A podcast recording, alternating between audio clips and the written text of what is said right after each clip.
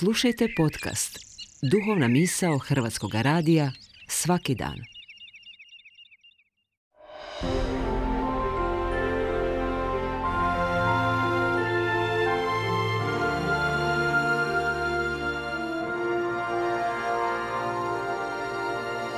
Duhovna misao.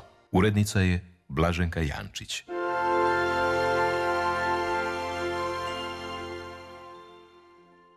Dobrodošao duhovnu misao. Ovdje Branimir Budinski, župnik župe Svetog Josipa Radnika Zagreb Gajnice. Danas, na prvu nedjelju do Šašća, kada započinjemo pripremu za rođenje našeg spasitelja Isusa Krista, pitamo se kamo mi idemo, kamo ja idem. Kaže nam danas gospodin, bdite dakle jer ne znate u koji dan gospodin vaš dolazi. Bdjeti, glagol na grčkom, agrupneite, spoj je dviju riječi ager i hipnos. Ager je polje, a hipnos je san. Bdi je onaj tko spava na otvorenom, pod zvijezdanim nebom. Isus ti govori zapravo da trebaš biti hodočasnik, kojemu je znati cilj sve u životu. Zna točno kamo ide. Tako gleda kršćanin. Ako u braku, u nekom odnosu pred sobom imaš jasan cilj, uvijek ćeš znati koji ti je sljedeći korak i donijeti ispravnu odluku u odnosu na tu osobu, na taj brak, posao koji radiš. I kaže dalje, kad bi domaćin znao u kojoj straži kradljivac dolazi, bdio bi i ne bi dopustio potkopati kuće. Naime, u Isusovo vrijeme bile su četiri straže. U večer, o ponoć, kod prvih pjetlova i ujutro.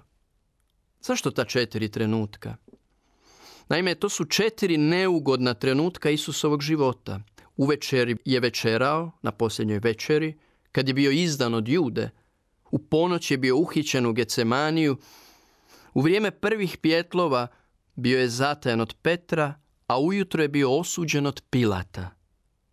Ovo je, dragi slušatelju, popis neugodnih situacija kojima gospodin dolazi i u tvoj život a za koje i ne misliš da bi gospodin mogao biti u njima.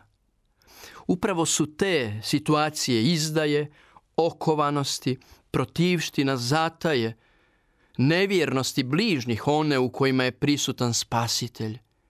Nije s tobom samo onda kada je lijepo, kada ti ide, kada uspjevaš, kada se rađaš, nego i onda kada umireš.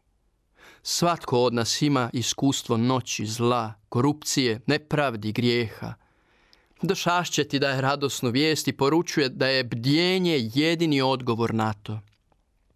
Zato, dragi prijatelju, ne trebamo očekivati neko bolje vrijeme koje će doći, nego u ovom teškom vremenu, tvome vremenu, živjeti svoj odnos s Bogom.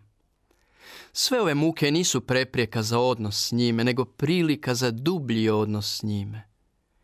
Isus nam je tek na križu pokazao da ima odnos s Bogom, odnos koji je predivan, lijep, skladan.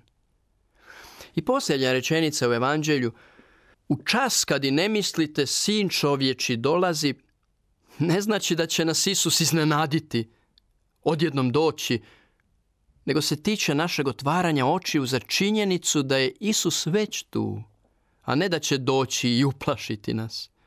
Zato samo hrabro i odvažno pogledaj onoga koji ti ide ususret i ovoga došašća, Isusa, koji se želi još jednom roditi, ali sada u tvome srcu i obnoviti ga za ljubav.